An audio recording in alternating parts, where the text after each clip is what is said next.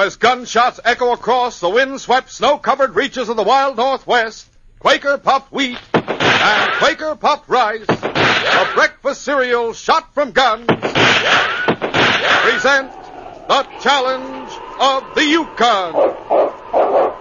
It's Yukon King, swiftest and strongest lead dog of the Northwest, blazing the trail for Sergeant Preston of the Northwest Mounted Police in his relentless pursuit of lawbreakers. On King! On, you husky! Gold, gold discovered in the Yukon. A stampede to the Klondike in the wild race for riches. Back to the days of the gold rush. With Quaker puffed wheat and Quaker puffed rice, bringing you the adventures of Sergeant Preston and his wonder dog, Yukon King, as they meet the challenge of the Yukon.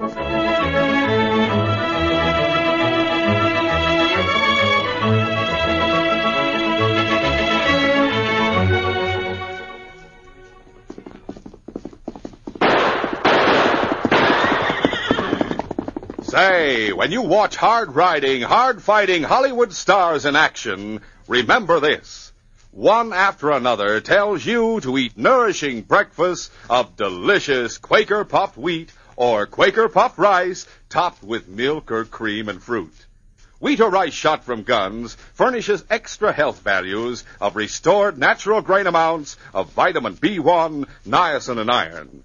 And being shot from guns means they're crisp, tender, loaded with nut-like flavor.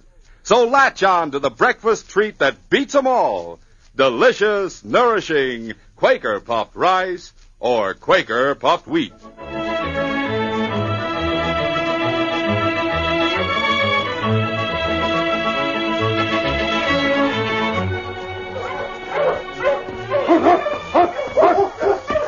Sergeant Preston was returning from patrol with Yukon King in the lead. The team was flying over the frozen surface of the Klondike, every dog anxious to get home. They rounded a bend in the trail. Ahead, there was a man staggering from side to side. He stopped and turned as he heard the dogs. He was wearing a bandage across his eyes.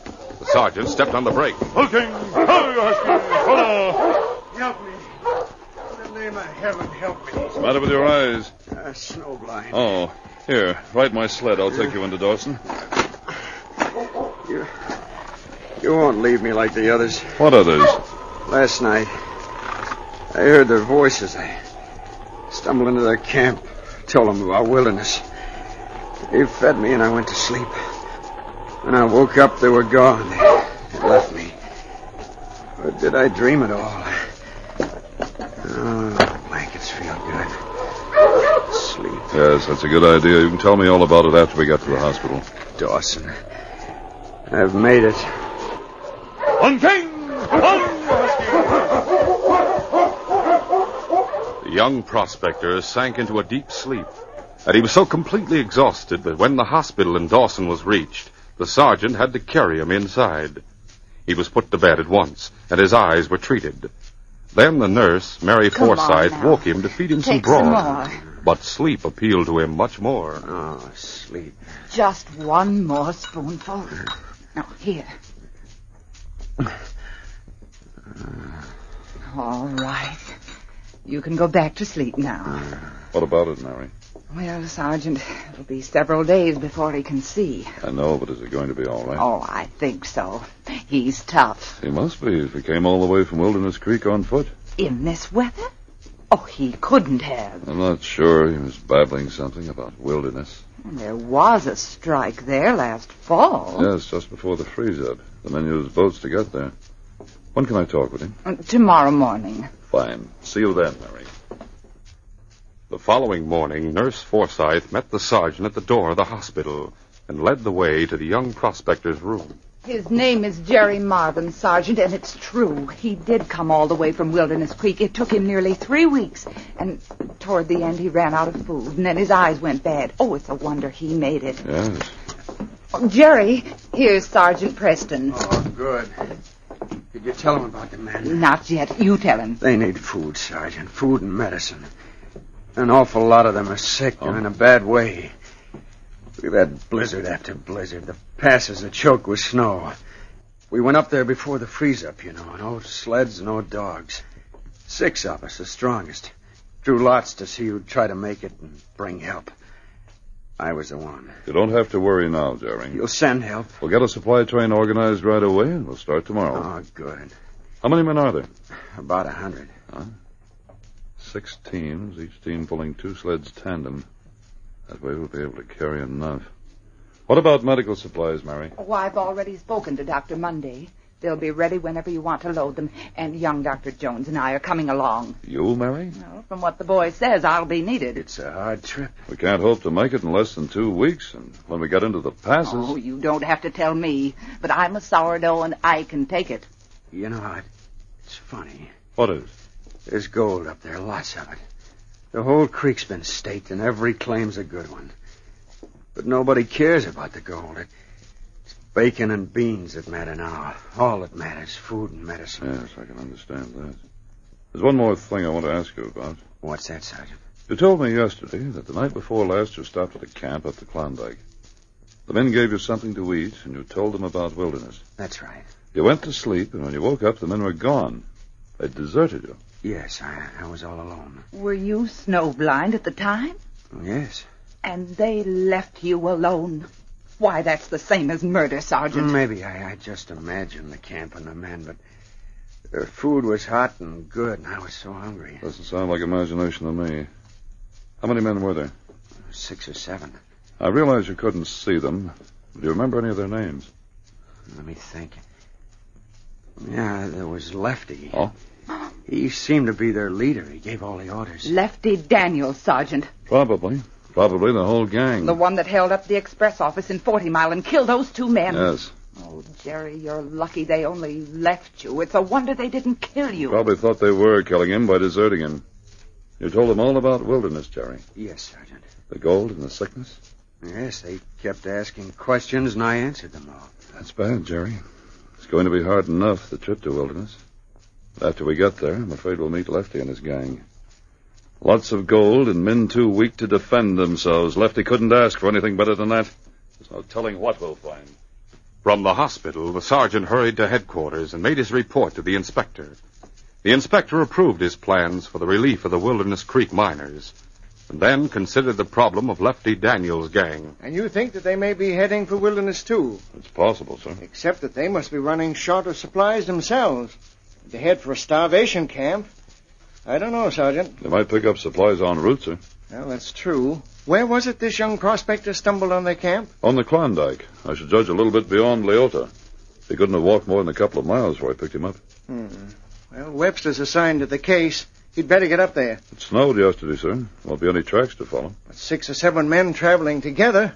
Someone will have seen them. Webster should be able to pick up that trail. If it leads to Wilderness, you and Downey might arrive in time to give him a hand with the arrest. He may need help, sir. If they're heading south, he'll get it at Whitehorse. At any rate, your first job will be to see that the supplies get through. There's you and Constable Downey. You'll need more drivers. Doc Jones can drive. I can get Bill Stewart, Jeff Smith, and Harry Lang. They have their own sleds and teams. That means that we'll have to furnish three teams and six sleds. We have them, sir. You're free to draw on our commissary, of course. And you can charge anything else that you need to the force's account. Thank you, sir. Go to it, Sergeant, and the best of luck. We may need it, sir. Come on, gang. Stewart, Smith, and Lang were contacted and agreed to make the trip with the sergeant. By late afternoon, the 12 sleds were loaded. And since there was a full moon, it was decided to start at once. Nearly the whole population of Dawson gathered around headquarters to say goodbye and speed them on their way. Bye, Sergeant.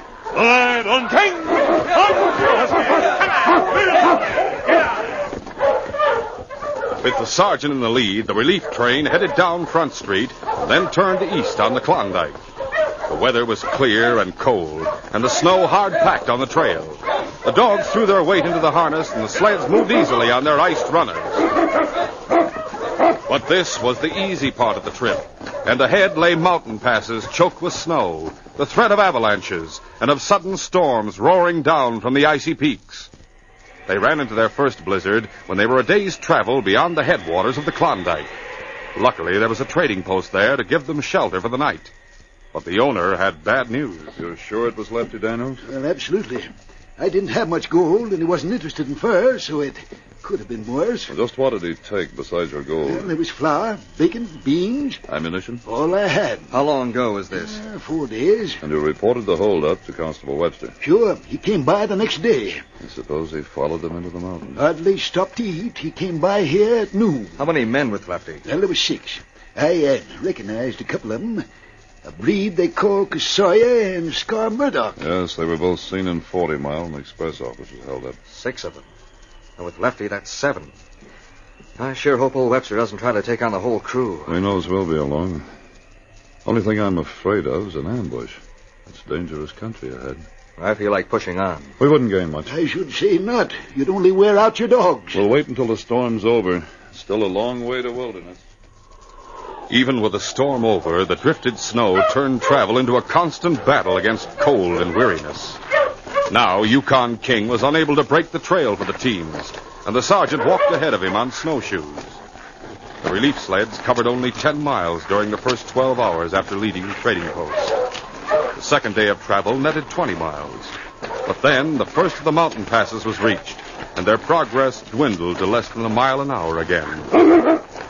It was during the fourth day that King started to bark as the sergeant was plowing his way around the huge drift. What is it, King? Oh, boys, easy now. What's underneath there? Now, wait a minute, fella. I'll unharness you.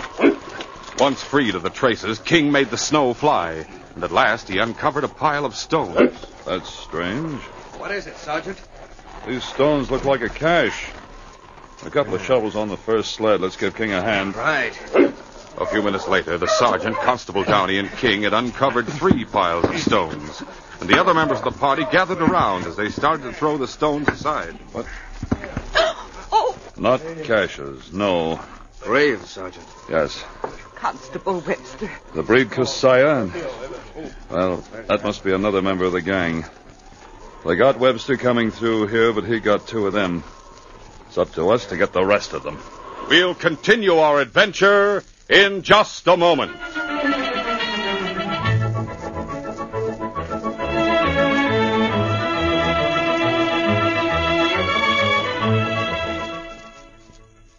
Say, fellas and girls, do you know what's coming this month? Valentine's Day. Gee, aren't Valentines a wonderful idea? Hmm. I wonder who's at the door.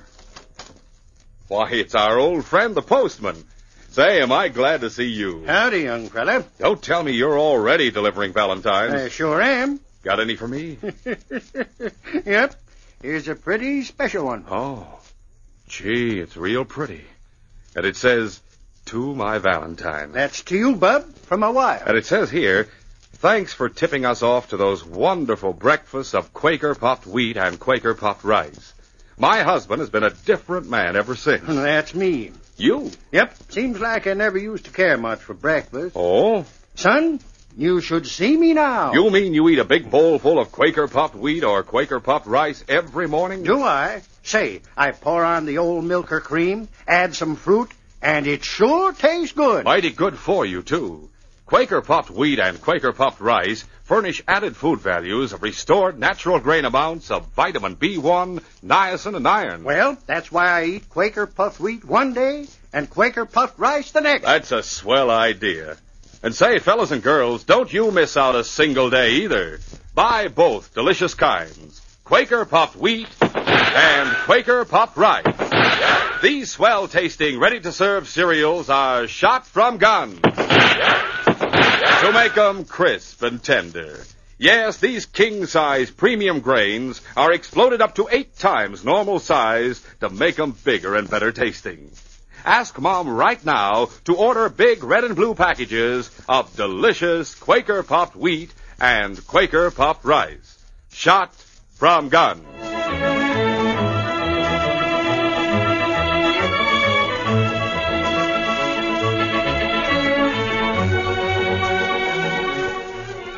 Now to continue. As Sergeant Preston and the relief train struggled through the passes, Lefty Daniels and his gang had descended on Wilderness Creek. In the dead of night and moving swiftly and silently, they forced their way into cabin after cabin. Hey, what's your idea? Keep 'em covered, Joe. Right. Light the lamps, Guy. Right. If you're looking for gold. You keep your mouth shut, or Joe will put a bullet through your brain. Not much in the way of supplies, Lefty. Take 'em all. And any guns and ammunition. Right. Don't take my food. I haven't got much. I told you to shut up. You may as well uh, get this straight. My name is Lefty Daniels, and I'm taking over Wilderness Creek. I've set up my headquarters at the big cabin near the mouth. You can't. I can do anything I want to, and this is the way it's going to be. All the food will be stored in my cabin. We're not going to bother looking for your gold. You've probably got it well hidden. But you're going to use that gold to buy food. A pound of flour for a pound of dust. What? That's the price now. It may go up. You won't get away with this. The Northwest Mounted will be coming after you. We've already taken care of the Northwest Mounted. Tell them about young Marvin. Yeah. The one you sent to Dawson for help. He paid us a visit one night. He was snowblind. We left him to die by the side of the trail. You won't be getting any food from Dawson. If you want to eat, you'll have to buy from us. Better get up early and start digging. Gonna cost plenty to live on Wilderness Creek from now on. But the men who were sick. You'll have to pay their freight as well as your own.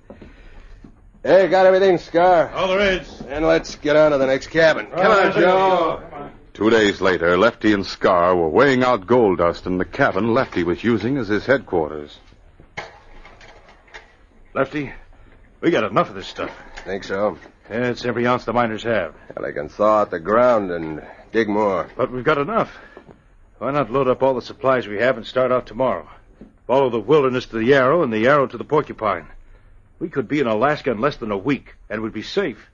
With all the gold we'll ever need. There's more here for the taking. But we'll be paying for it for food. No matter what you charge, the food's worth more than the gold. Lefty, Yeah, what's the matter? I just been up to the ridge. I had these binoculars with me, and I took a look back to the east. The way we came, across Wolf Valley. Well, Way on the other side of it, 20 miles, I saw some sleds coming through the pass. you couldn't see that far and be sure. From way up there, and on a day like today, of course you can. Uh, probably a pack of wolves. Oh, no. Just specks, I grant you, but I studied the way they moved. Single file and in a straight line. Sleds and dogs and men. If you don't believe me, take the glasses. Go there and see for yourself. How many? I couldn't tell that for sure, but a lot of them. Could Marvin have got through to Dawson after all? That's what I'm thinking. Uh, somebody might have found him. That mountie you shot. Marvin could have put him on our trail. No, he picked up our trail at the trading post. If those sleds are loaded with supplies, there'll be other mounties with them. Yeah, that's right. Well, what of it? What of it? Let's get out of here. To have them breathing down our necks all the way to Alaska? No, thanks. This isn't such a bad break. What's good about it? Sky was just saying that food is worth more than gold up here. We can use some more supplies. Go after them? Why not? The snow's deep in the valley. They won't be able to get more than halfway across it today. And it's the dark of the moon. They'll build their campfires big to keep off the wolves. Once we surround the camp, it'll be easy. When darkness fell that night, Sergeant Preston called a halt near a grove of pine trees. So there would be plenty of branches for a windbreak and plenty of wood for the campfire. The dogs were fed, and afterwards the relief party sat around the fire eating bacon and beans. Hey, listen. It was then that the wolves began to howl from the ridges surrounding the valley. The dogs whimpered and burrowed deeper into the snow.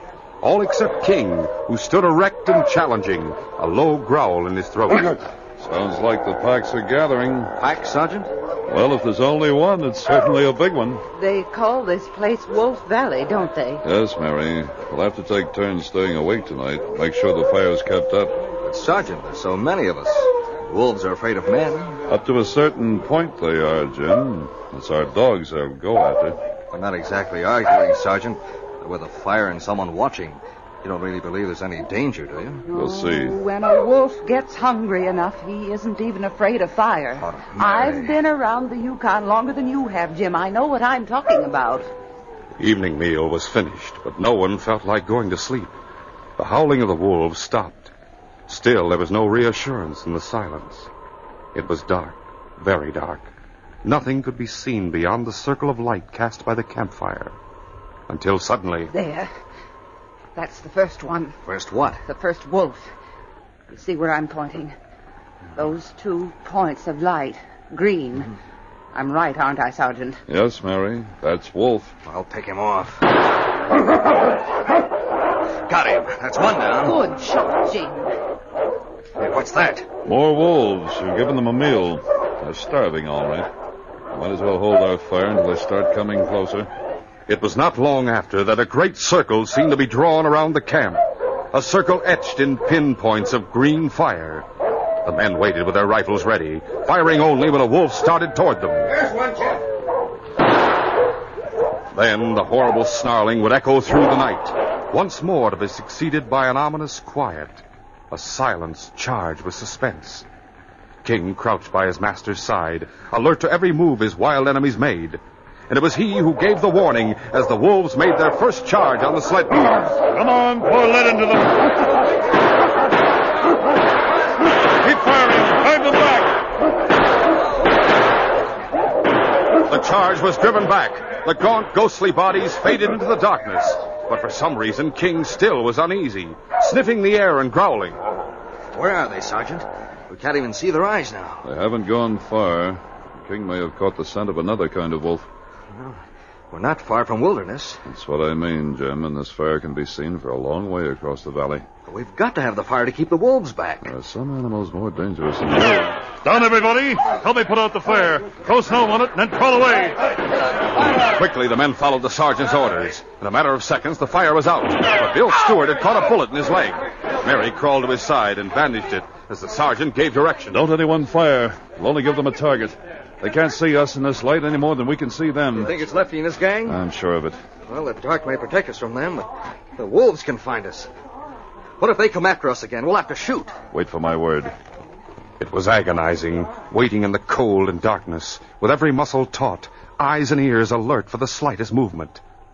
Lefty and his men were also holding their fire, so as not to give their positions away. The sergeant realized it was a stalemate, which would be broken in the outlaw's favor whenever the wolves rallied for a second attack. He considered every possibility, and then decided to take a long chance. Jim, Yes. I'm going after them. You better come with me. After Lefty and the others? Yes. But we don't know where they are. We have no idea. King will find them for us. Where are the handcuffs? I have a couple of pair. More on the first sled. No, I'll take some. Leave your rifle. It's too clumsy. You better carry two revolvers. Okay. Golly, Sergeant. There isn't much chance. It's the only one I can think of. We'll start with the woods. Go on, King. Men. Find the men.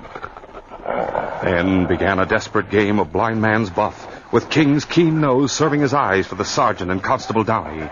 It was so dark they could not see the trees until their shoulders scraped the trunk of one. The sergeant laid a restraining hand on King's harness, and they crawled forward inch by inch. When King stopped, the sergeant could still see nothing, but he could hear something the steady breathing of a man only a few feet away. The sergeant held his own breath, and then struck out with the butt of his revolver. The sergeant snapped a pair of handcuffs around the man's wrists, and leaving Constable Downey to guard him, crawled on. King led him to a second man and a third, and each of them was taken care of in exactly the same way and dragged back for Downey to guard. The sergeant and King started out again. They had crawled for 50 yards when King jumped to his feet and growled. King, down. But King would not obey his master, for half a dozen wolves were racing toward them. Sorry, King. I didn't understand. King met the lead wolf's attack, and the sergeant picked off those that were following him. But as soon as he started to shoot, the reports of other guns sounded, and bullets kicked up the snow around the sergeant. They helped to finish off the wolves, but the sergeant and King were untouched. Those shots came from that direction, King. We've taken care of three. There'll only be two left Murdoch and Daniels. If only it weren't so dark. I know you can find them, boy, but I hate to send you after them. They've been alerted and they know we're in the woods. Better wait right here and make no sound. Let them think they've picked us off and then hope they come to make sure. But King was unable to remain quiet. The dead wolves were attracting others, and they were closing in around King and the sergeant. The great dog took his master's park in his mouth and pulled it. So I'm wrong, boy. You think we'd better get out of here? All right, go on. King started toward the edge of the woods. They had almost reached them when they heard a frantic cry. It's wolves all around us! Hey, get out in the open! Come on! The sergeant heard two men crashing through the underbrush, and guided by the sound, he ran to meet them. As Scar and Lefty broke from the cover of the trees, he was facing them, his guns ready. Up with your hands. You're under arrest in the name of the Queen. Get out of the way! There's wolves after us! Just march straight ahead and you'll be safe. Safe to die on the gallows. Move. All right, don't worry, we'll wait. Doc, Jeff, get that fire started again. All the gang are present and accounted for. A few minutes later, the campfire was roaring once more. The sergeant and Jeff returned to Jim and helped him with the men the sergeant had knocked out and handcuffed. In less than 15 minutes, the whole gang were lying on the ground beside the fire. There was no sleep that night, for the wolves still roamed the valley. But they faded away with the dawn, and the relief train headed on to Wilderness. Hulking! The creek was reached in the late afternoon, and the starving miners cheered the sergeant and his companions. Food was distributed, the doctor and Mary began to care for the sick, and the gold Lefty had taken was returned to its rightful owners. Sergeant, I, I don't know what to say. You'd have come and saved us after all our hope was gone. It's like waking up from a nightmare. The credit doesn't go to me. You brought the sledge through. But we wouldn't have known you needed help if it hadn't been for Jerry Marvin. As for capturing Lefty and his men, well, there was one member of the force who gave his life to make that possible. We only finished the job for him. And it isn't finished yet. We'll take them back to Dawson. They'll be tried, and they'll pay for their crimes with their lives. It's only then we'll be able to say this case is closed.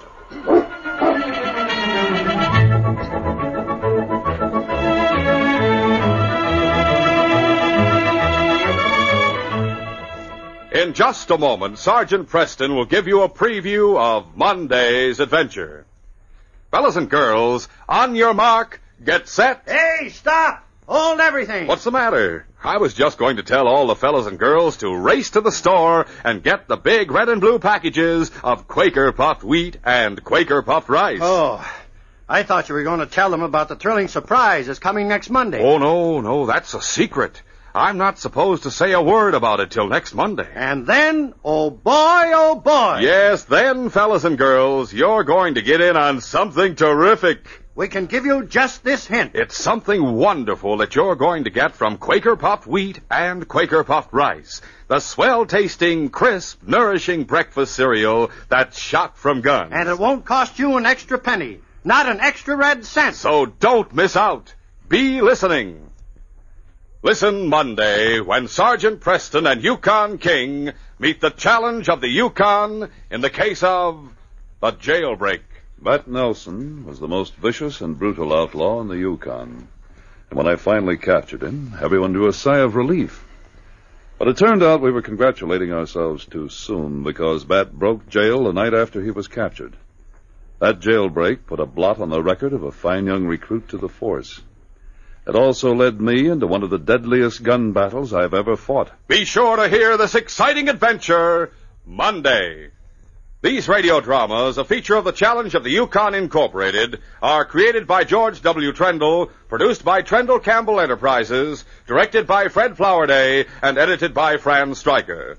The part of Sergeant Preston is played by Paul Sutton.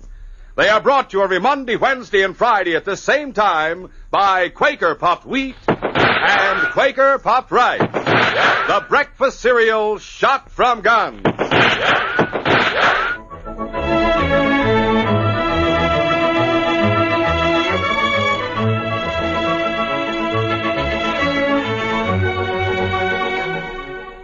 For a delicious hot breakfast, eat Quaker Oats. The giant of the cereals is Quaker Oats. Delicious, nutritious, makes you feel ambitious. The giant of the cereals is Quaker Oats.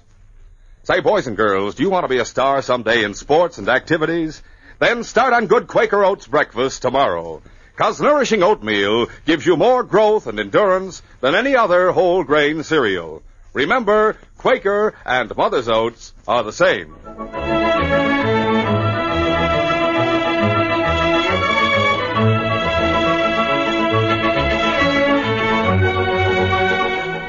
This is Jay Michael wishing you goodbye, good luck, and good health from Quaker Puffed Wheat and Quaker Puffed Rice. So long. This is ABC, the American Broadcasting Company.